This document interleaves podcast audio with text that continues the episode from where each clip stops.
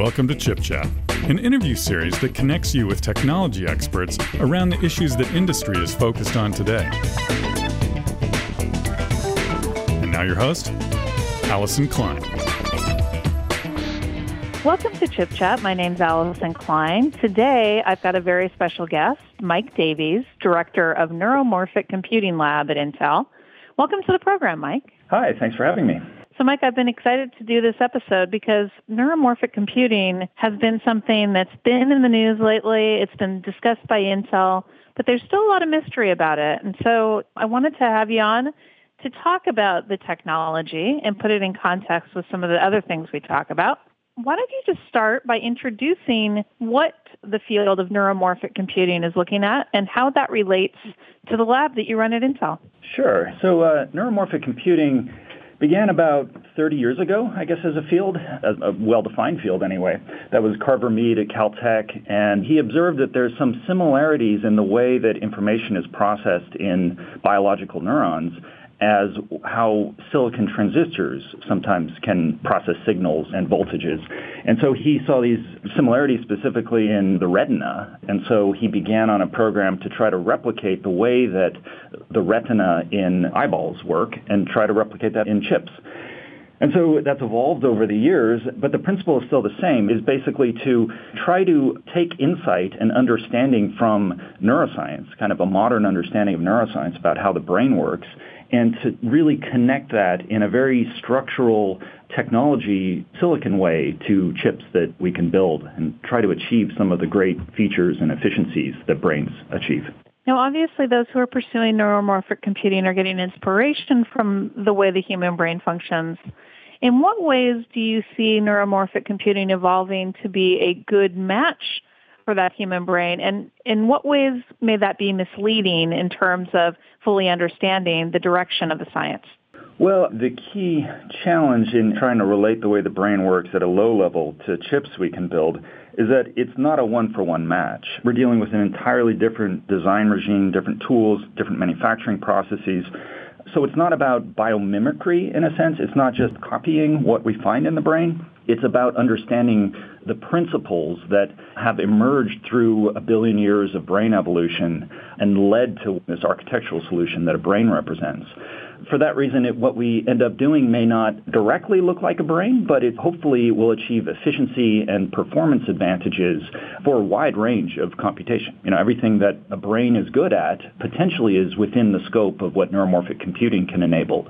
So that may include AI, but it may also include capabilities we wouldn't normally think of as being AI, for example. If you were to look at Intel's strategy with neuromorphic computing, how would you summarize it? And how do the research chips that we've recently talked about fit in with that strategy and with our broader AI strategy? Well, I think the strategy that we're taking with neuromorphic is about building a community of researchers you know, building an ecosystem because we realized pretty early on when we started this research program that this is a really huge task. It's very daunting and challenging, much bigger than any one company can do. And there aren't the tools out there that enable the researchers interested in this area of research to explore and solve the hard problems. So we built Loihi and the chips we're doing to provide something that is not commercially viable today, but to use that as a focal point for building and aligning this research community on solving the hard problems that hopefully, once they're solved, will then lead to commercial applications and useful computational value. Can you take us under the covers with Loihi in terms of the scale of neurons that you're delivering in this chip and how we're delivering it from a standpoint of a platform? Yeah, so the single Loihi chip has about 128,000 neurons in it, which is a far cry from the 80 billion neurons in a human brain. But it's important to recognize that the Loihi architecture is literally just an arrayed mesh of neuromorphic cores. So there's 128 of these cores in a single Loihi chip. And that's pretty much an arbitrary number. That was really a compromise between cost of fabrication and getting to a scale that was actually useful for something. But we can make larger chips, smaller chips, and what's very important is that we have an off-chip interconnect so that we can mesh chips together doesn't require any further glue logic, and you can just array out a whole set of Loihi chips to get up to potentially thousands of chips. So we have systems that have anywhere from a single chip in them to, you know, in a USB kind of form factor, all the way up to the biggest chip system that we're building now, which will have about 768 chips in it. And in the future, maybe we'd go higher. You know, maybe we find the right sweet spot that gives the right amount of functionality for the cost. Now, you know, it's a new vision for neuromorphic computing. Tell me why this is a new vision and how has the response been from the broader tech community well, Loihi, the key difference that distinguishes it from prior work is that it has learning included in it. And that's the easiest thing to point to, meaning this is not learning in the way that, say, backpropagation is used today in deep learning. It's a different type of learning capability, which is in a way much lower level, which is, you know, harder to use but it's enabling potentially learning at extremely low power levels, potentially with much fewer data samples than what the workhorse of AI today, backpropagation, requires. So that's the most obvious difference with Loihi that has kind of gathered some excitement within the neuromorphic field, meaning people that are studying learning rules, behaviors at the kind of forefront of computational neuroscience and they see Loihi and they see, ah, this has the feature set. It supports the kind of learning architectural features that these models require. So for that reason, Loihi has generated some excitement in this field because it's kind of taken this next step beyond what's been previously available. Now, I was doing some reading in prep for this interview, Mike, and I came across a term that was spiking a neural network. Can you tell me about what it means to spike a neural network? Yeah, sure. Spikes get a lot of attention in this field and actually a bit of controversy too. Spikes is all about temporal sparsity. So a spike is an event in a sense. So the key feature that distinguishes the neural network model or computational model in Loihi and other chips like it than the standard neural networks you may have heard of is this idea that there's time that's sort of integral in its operation. So a communication by a neuron in a chip like Loihi happens at a particular point in time. And we abstract that and we call that a spike. It's really a packetized message, basically. But the specific time that that message gets sent is actually encoding information. So this kind of temporal coding dimension is one of those principles coming from neuroscience that we're trying to understand and adapt and, and use in these types of chips. And it provides efficiency because the normal state of operation in the brain or in a chip like Loihi is idle, is to basically not communicate. And you could interpret that as, say, communicating a zero value, so maybe there is an information content you'd associate with that. But it translates to energy savings because a zero value in this case means you don't send. You just sit there and you do nothing. And yet you can work that into kind of the algorithmic operation of a chip like this that evolves through time. And it actually helps. It provides computational value by doing nothing and by spending no energy. Interesting. So as you look at AI, as you look at different types of applications within that field and even beyond AI, where are you seeing the application of neuromorphic computing in the near term and in long-term evolution?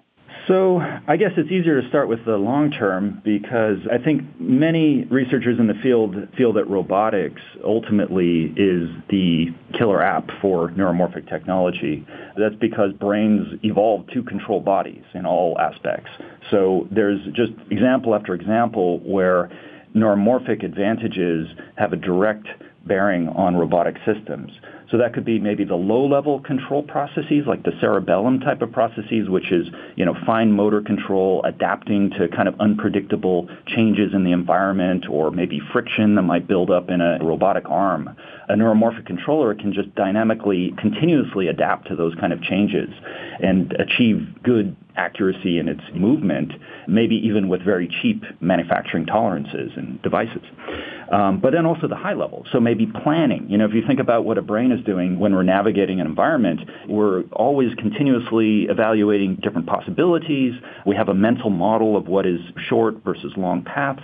And that can lead to some surprising applications for this technology, maybe in the realm of, say, graph analytics, searching high dimensional, you know, very, very complex graph structures and doing that really efficiently. So that's been a surprise that we found an example application in that very conventional graph search type of domain.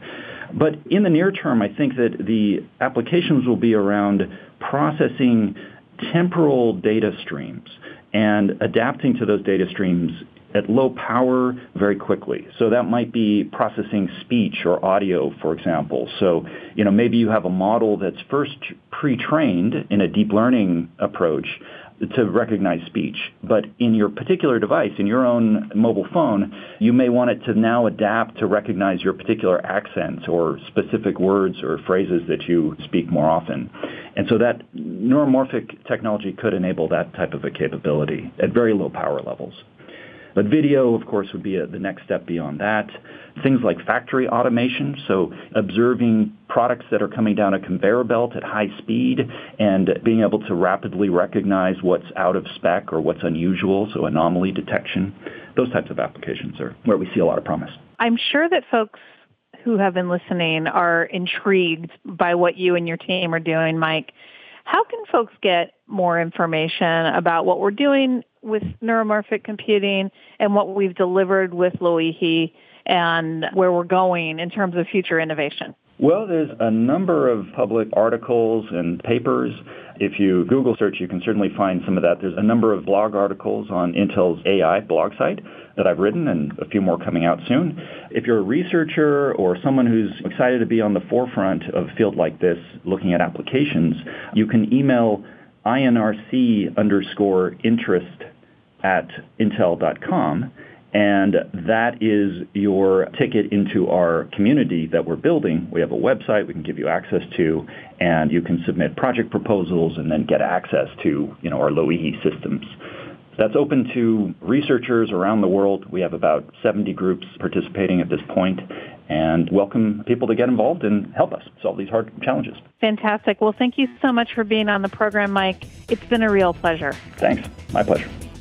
Visit ChipChat online at intel.com slash chipchat. And for more information on data center technologies, visit intel.com slash big data, intel.com slash cloud, and intel.com slash data center optimization.